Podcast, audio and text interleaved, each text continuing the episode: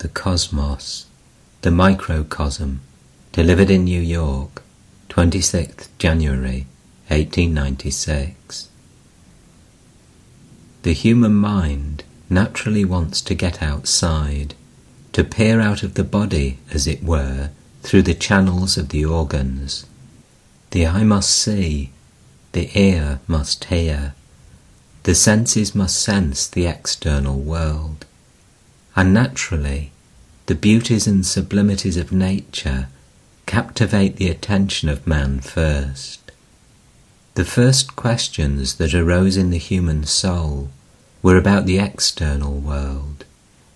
The solution of the mystery was asked of the sky, of the stars, of the heavenly bodies, of the earth, of the rivers, of the mountains, of the ocean. And in all ancient religions we find traces of how the groping human mind at first caught at everything external. There was a river god, a sky god, a cloud god, a rain god, everything external, all of which we now call the powers of nature, became metamorphosed, transfigured into wills, into gods, into heavenly messengers. As the question went deeper and deeper, these external manifestations failed to satisfy the human mind, and finally the energy turned inward, and the question was asked of man's own soul. From the macrocosm, the question was reflected back to the microcosm. From the external world, the question was reflected to the internal. From analyzing the external nature, man is led to analyze the internal. This questioning of the internal man comes with a higher state of civilization, with a deeper insight into nature, with a higher state of growth. The subject of discussion this afternoon is this internal man. No question is so near and dear to man's heart as that of the internal man. How many millions of times, in how many countries has this question been asked? Sages and kings, rich and poor, saints and sinners, every man, every woman, all have from time to time asked this question. Is there nothing permanent in this evanescent human life? Is there nothing, they have asked, which does not die away when this body dies? Is there not something living when this frame crumbles into dust? Is there not something which survives the fire which burns the body into ashes? And if so, what is its destiny? Where does it go?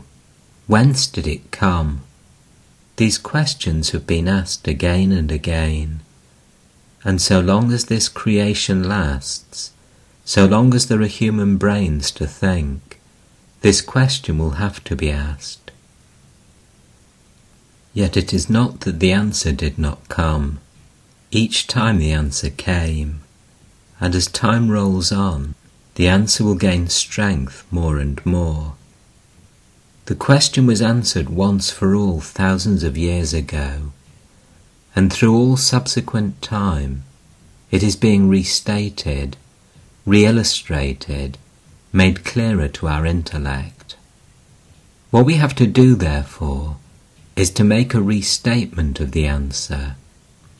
We do not pretend to throw any new light on these all-absorbing problems, but only to put before you the ancient truth in the language of modern times to speak the thoughts of the ancients in the language of the moderns, to speak the thoughts of the philosophers in the language of the people, to speak the thoughts of the angels in the language of man, to speak the thoughts of God in the language of poor humanity, so that man will understand them.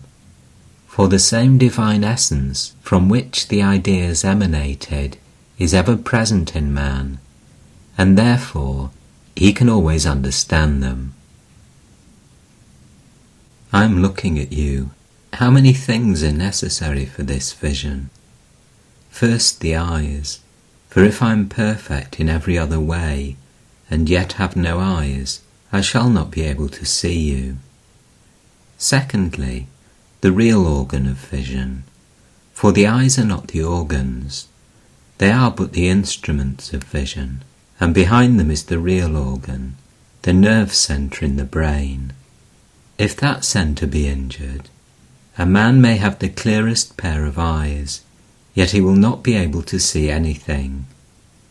So it is necessary that this centre, or the real organ, be there.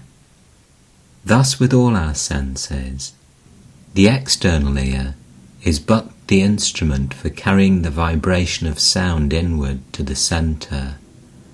Yet that is not sufficient. Suppose in your library you're intently reading a book, and the clock strikes, yet you do not hear it. The sound is there, the pulsations in the air are there, the ear and the centre are also there, and these vibrations have been carried through the ear to the centre, and yet you do not hear it. What is wanting? The mind is not there. Thus we see that the third thing necessary is that the mind must be there. First the external instruments, then the organ to which this external instrument will carry the sensation, and lastly the organ itself must be joined to the mind. When the mind is not joined to the organ, the organ and the ear may take the impression, and yet we shall not be conscious of it. The mind, too, is only the carrier. It has to carry the sensation still forward and present it to the intellect. The intellect is the determining faculty and decides upon what is brought to it. Still, this is not sufficient. The intellect must carry it forward and present the whole thing before the ruler in the body, the human soul, the king on the throne. Before him this is presented, and then from him comes the order what to do or what not to do. And the order goes down in the same sequence to the intellect, to the mind, to the organs, and the organs convey it to the instruments, and the perception is complete. The instruments are in the external body, the gross body of man. But the mind and the intellect are not. They are in what is called in Hindu philosophy the finer body, and what in Christian theology you read of as the spiritual body of man. Finer, very much finer than the body, and yet not the soul. The soul is beyond them all. The external body perishes in a few years. Any simple cause may disturb and destroy it. The finer body is not so easily perishable, yet it sometimes degenerates, and at other times becomes strong. We see how, in the old man, the mind loses its strength, how when the body is vigorous, the mind becomes vigorous, how various medicines and drugs affect it, how everything external acts on it, and how it reacts on the external world. Just as the body has its progress and decadence, so also has the mind, and therefore the mind is not the soul, because the soul can neither decay nor degenerate. How can we know that? How can we know that there is something behind this mind? because knowledge which is self illuminating and the basis of intelligence cannot belong to dull, dead matter. Never was seen any gross matter which had intelligence as its own essence. No dull or dead matter can illumine itself. It is intelligence that illumines all matter.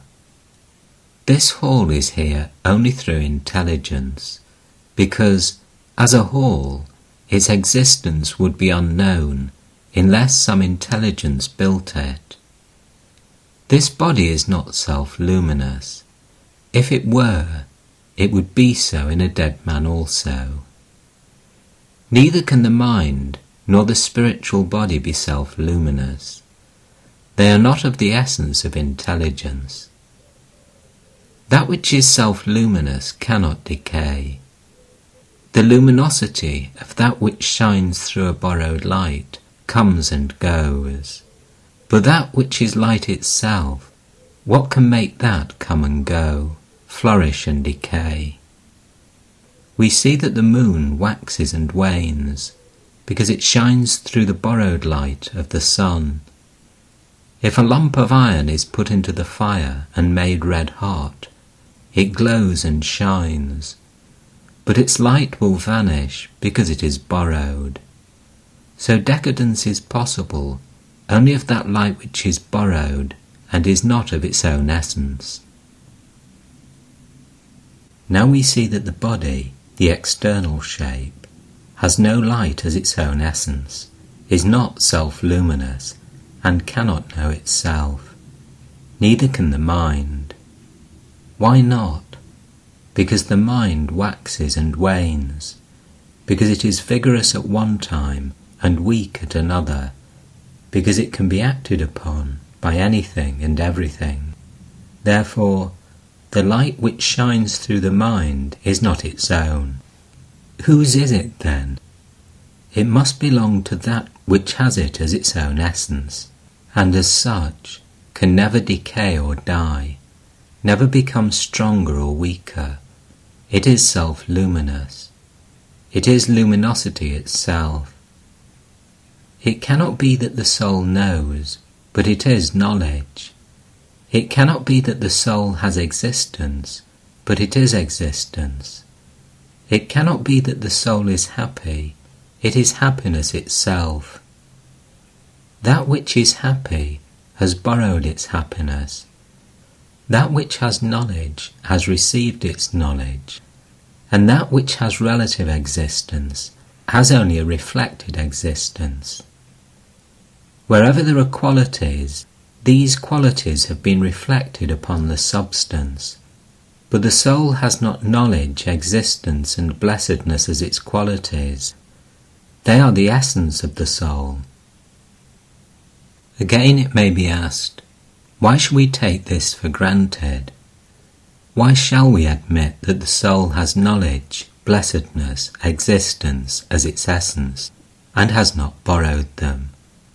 It may be argued, why not say that the soul's luminosity, the soul's blessedness, the soul's knowledge are borrowed in the same way as the luminosity of the body is borrowed from the mind? The fallacy of arguing in this way will be that there will be no limit. From whom were these borrowed? If we say from some other source, the same question will be asked again. So at last we shall have to come to one who is self-luminous. To make matters short then, the logical way is to stop where we get self-luminosity and proceed no further. We see then that this human being is composed first of this external covering, the body, secondly, the finer body, consisting of mind, intellect, and egoism. Behind them is the real self of man. We have seen that all the qualities and powers of the gross body are borrowed from the mind, and the mind, the finer body, borrows its powers and luminosity from the soul standing behind. A great many questions now arise about the nature of this soul if the existence of the soul is drawn from the argument that it is self-luminous, that knowledge, existence, blessedness are its essence, it naturally follows that this soul cannot have been created. A self-luminous existence, independent of any other existence, could never have been the outcome of anything. It always existed there was never a time when it did not exist, because if the soul did not exist, where was time? Time is in the soul. It is when the soul reflects its powers on the mind, and the mind thinks, that time comes. Where there was no soul, certainly there was no thought, and without thought there was no time. How can the soul, therefore, be said to be existing in time when time itself exists in the soul? It has neither birth nor death, but is passing through all these various stages. It is manifesting slowly and gradually from lower to higher and so on. It is expressing its own grandeur, working through the mind on the body, and through the body it is grasping the external world and understanding it. It takes up a body and uses it, and when that body has failed and is used up, it takes up another body, and so on it goes. Here comes a very interesting question. That question which is generally known as the reincarnation of the soul. Sometimes people get frightened at the idea, and superstition is so strong that thinking men even believe that they are the outcome of nothing, and then, with the grandest logic, try to deduce the theory that although they have come out of zero, they will be eternal ever afterwards. Those that come out of zero will certainly have to go back to zero. Neither you nor I nor anyone present has come out of zero or will go back to zero. We have been existing eternally and will exist, and there is no power under the sun or above the sun which can undo your or my existence or send us back to zero. Now, this idea of reincarnation is not only not a frightening idea, but is most essential for the moral well being of the human race. It is the only logical conclusion that thoughtful men can arrive at. If you are going to exist in eternity hereafter, it must be that you have existed through eternity in the past. It cannot be otherwise. I will try to answer a few objections that are generally brought against the theory. Although many of you will think that they're very silly objections, still we have to answer them, for sometimes we find that the most thoughtful men are ready to advance the silliest ideas. Well has it been said that there never was an idea so absurd that it did not find philosophers to defend it. The first objection is why do we not remember our past? Do we remember all our past in this life? How many of you remember what you did when you were babies? None of you remember your early childhood. And if upon memory depends your existence, then this argument proves that you did not exist as babies, because you do not remember your babyhood. It is simply unmitigated nonsense to say that our existence depends on our remembering it. Why should we remember the past? That brain is gone, broken into pieces, and a new brain has been manufactured. What has come to this brain is the resultant, the sum total of the impressions acquired in our past, with which the mind has come to inhabit the new body. I, as I stand here, am the effect, the result of all the infinite past which is tacked onto me. And why is it necessary for me to remember all the past? When a great ancient sage, a seer, or a prophet of old who came face to face with the truth says something, these modern men stand up and say, Oh, he was a fool. But just use another name. Huxley says it, or Tyndall. Then it must be true, and they take it for granted. In place of ancient superstitions, they have erected modern superstitions. In place of the old popes of religion, they have installed modern popes of science. So we see that this objection as to memory is not valid, and that it is about the only serious objection that is raised against this theory. Although we have seen that it is not necessary for the theory that there shall be memory of past lives, yet at the same time we are in a position to assert that there are instances which show that this memory does come, and that each one of us will get back this memory in that life in which he will become free. Then alone you will find that this world is but a dream. Then alone you will realize in the soul of your soul that you are but actors, and the world is a stage, then alone will the idea of non attachment come to you with the power of thunder.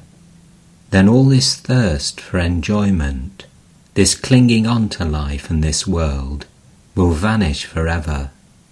Then the mind will see clearly as daylight how many times all these existed for you, how many millions of times you had fathers and mothers sons and daughters, husbands and wives, relatives and friends, wealth and power. They came and went. How many times you were on the topmost crest of the wave, and how many times you were down at the bottom of despair. When memory will bring all these to you, then alone will you stand as a hero and smile when the world frowns upon you then alone will you stand up and say, I care not for thee even, O death. What terrors hast thou for me? This will come to all. Are there any arguments, any rational proofs for this reincarnation of the soul? So far, we have been giving the negative side, showing that the opposite arguments to disprove it are not valid. Are there any positive proofs? There are, and most valid ones too. No other theory except that of reincarnation accounts for the wide divergence that we find between man and man in their powers to acquire knowledge. First, let us consider the process by means of which knowledge is acquired. Suppose I go into the street and see a dog. How do I know it is a dog? I refer it to my mind. And in my mind are groups of all my past experiences, arranged and pigeonholed, as it were. As soon as a new impression comes, I take it up and refer it to some of the old pigeonholes. And as soon as I find a group of the same impressions already existing, I place it in that group and I am satisfied. I know it is a dog because it coincides with impressions already there. When I do not find the cognate of this new experience inside, I become dissatisfied. When, not finding the cognates of an impression, we become dissatisfied, this state of mind is called ignorance. But when finding the cognates of an impression already existing, we become satisfied, this is called knowledge. When one apple fell, men became dissatisfied.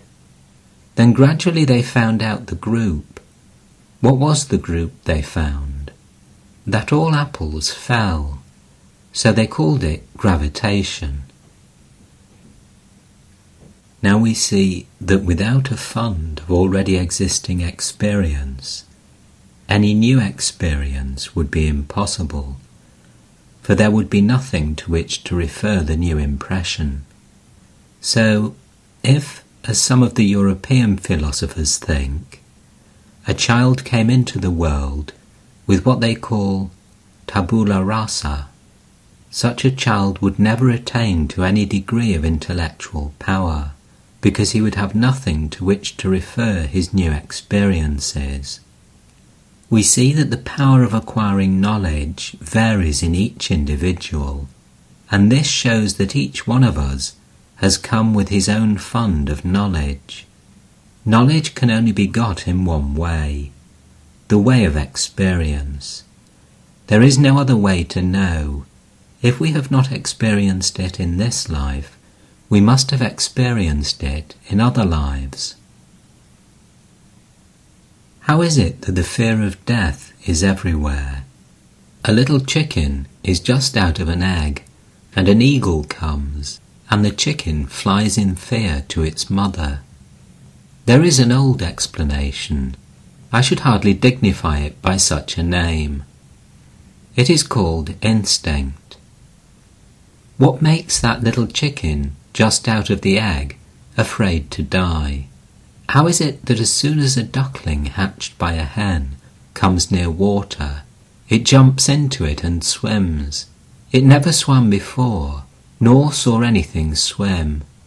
People call it instinct. It is a big word, but it leaves us where we were before.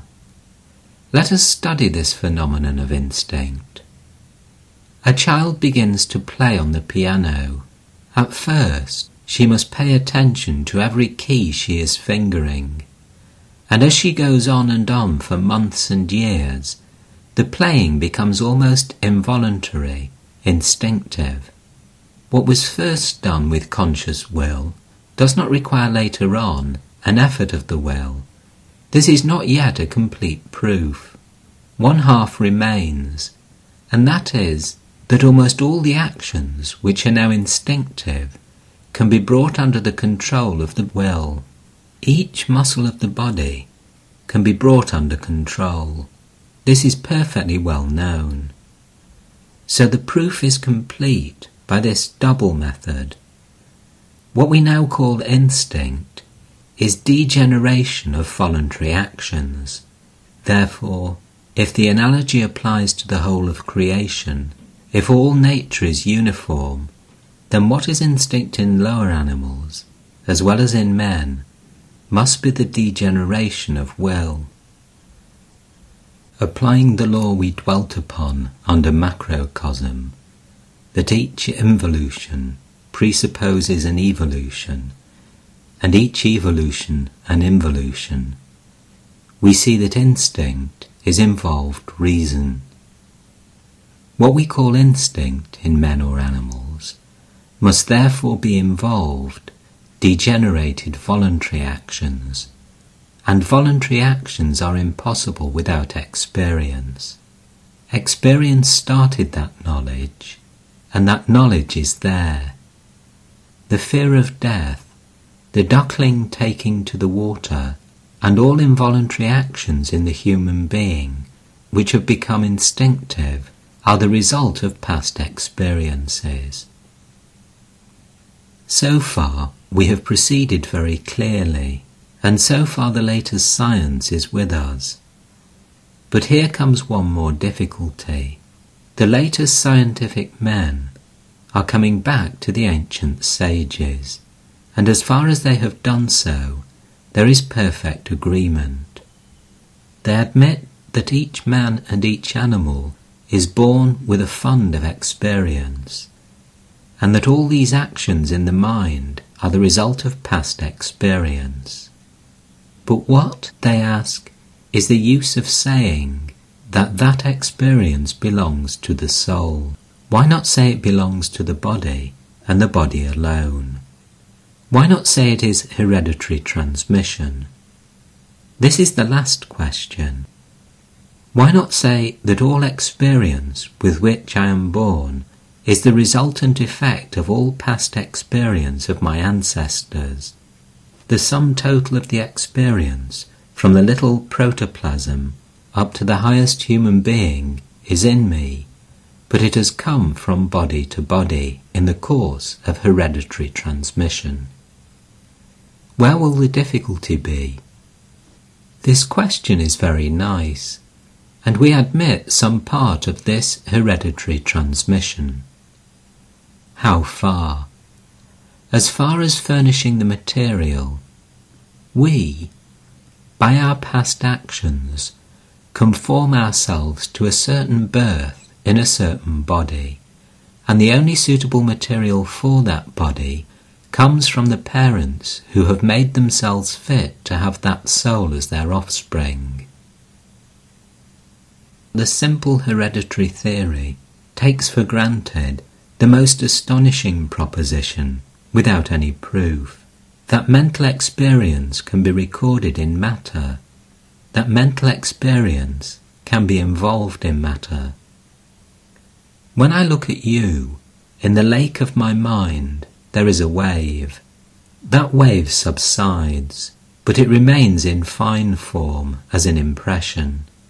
We understand a physical impression remaining in the body, but what proof is there for assuming that the mental impression can remain in the body, since the body goes to pieces? What carries it? Even granting it were possible for each mental impression to remain in the body, that every impression, beginning from the first man down to my father, was in my father's body, how could it be transmitted to me? Through the bioplasmic cell? How could that be? Because the father's body does not come to the child in toto. The same parents may have a number of children.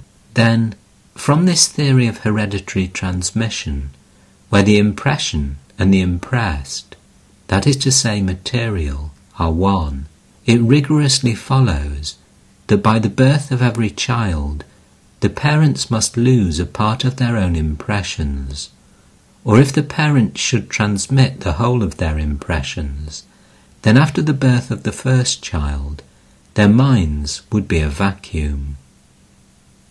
Again, if in the bioplasmic cell the infinite amount of impressions from all time has entered. Where and how is it? This is the most impossible position, and until these physiologists can prove how and where these impressions live in that cell, and what they mean by a mental impression sleeping in the physical cell, their position cannot be taken for granted.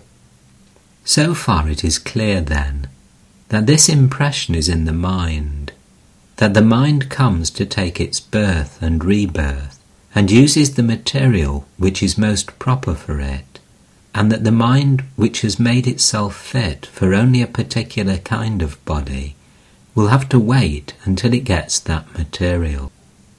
This we understand. The theory then comes to this that there is hereditary transmission so far as furnishing the material to the soul is concerned. But the soul migrates and manufactures body after body, and each thought we think and each deed we do is stored in it in fine forms, ready to spring up again and take a new shape. When I look at you, a wave rises in my mind it dives down, as it were, and becomes finer and finer, but it does not die. It is ready to start up again as a wave in the shape of memory. So all these impressions are in my mind, and when I die, the resultant force of them will be upon me. A ball is here, and each one of us takes a mallet in his hands and strikes the ball from all sides. The ball goes from point to point in the room, and when it reaches the door, it flies out. What does it carry out with it? The resultant of all these blows, that will give it its direction. So, what directs the soul when the body dies? The resultant the sum total of all the works it has done, of the thoughts it has thought. If the resultant is such that it has to manufacture a new body for further experience, it will go to those parents who are ready to supply it with suitable material for that body. Thus, from body to body it will go, sometimes to a heaven and back to earth, becoming man or some lower animal. This way it will go on until it has finished its experience and completed the circle. It then knows its own nature, knows what it is, and ignorance vanishes. Its powers become manifest, it becomes perfect. No more is there any necessity for the soul to work through physical bodies, nor is there any necessity for it to work through finer or mental bodies. It shines in its own light and is free, no more to be born, no more to die. We will not go now into the particulars of this, but I will bring before you one more point with regard to this theory of reincarnation. It is the theory that advances the freedom of the human soul. It is the one theory that does not lay the blame of all our weakness upon somebody else, which is a common human fallacy. We do not look at our own faults. The eyes do not see themselves. They see the eyes of everybody else. We human beings are very slow to recognize our own weakness, our own faults, so long as we can lay the blame upon somebody else. Men in general lay all the blame of life on their fellow men, or failing that, on God, or they conjure up a ghost and say it is fate. Where is fate? And who is fate? We reap what we sow. We are the makers of our own fate. None else has the blame, none else has the praise. The wind is blowing, those vessels whose sails are unfurled catch it and go forward on their way, but those which have their sails furled do not catch the wind.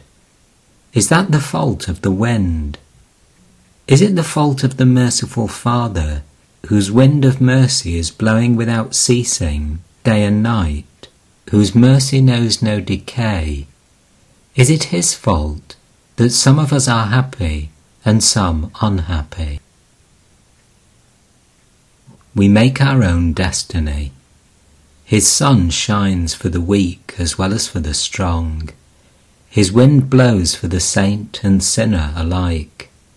He is the Lord of all, the Father of all, merciful and impartial. Do you mean to say that He, the Lord of creation, looks upon the petty things of our life in the same light as we do. What a degenerate idea of God that would be. We are like little puppies, making life and death struggles here, and foolishly thinking that even God Himself will take it as seriously as we do. He knows what the puppy's play means. Our attempts to lay the blame on Him, making Him the punisher and the rewarder, are only foolish. He neither punishes nor rewards any. His infinite mercy is open to everyone, at all times, in all places, under all conditions, unfailing, unswerving. Upon us depends how we use it. Upon us depends how we utilize it. Blame neither man, nor God, nor anyone in the world. When you find yourselves suffering, blame yourselves and try to do better. This is the only solution of the problem. Those that blame others, and alas, the number of them is increasing every day, are generally miserable with helpless brains. They have brought themselves to that pass through their own mistakes and blame others. But this does not alter their position. It does not serve them in any way. This attempt to throw the blame upon others only weakens them the more. Therefore, blame none for your own faults. Stand upon your own feet and take the whole responsibility upon yourselves. Say, This misery that I am suffering is of my own doing and that very thing proves that it will have to be undone by me alone. That which I created, I can demolish. That which is created by someone else, I shall never be able to destroy. Therefore, stand up, be bold, be strong. Take the whole responsibility on your own shoulders, and know that you are the creator of your own destiny. All the strength and succour you want is within yourselves. Therefore, make your own future. Let the dead past bury its dead. The infinite future is before you, and you must always remember that each word, thought, and deed lays up a store for you, and that as the bad thoughts and bad works are ready to spring upon you like tigers, so also there is the inspiring hope that the good thoughts and good deeds are ready with the power of a hundred thousand angels to defend you always and forever.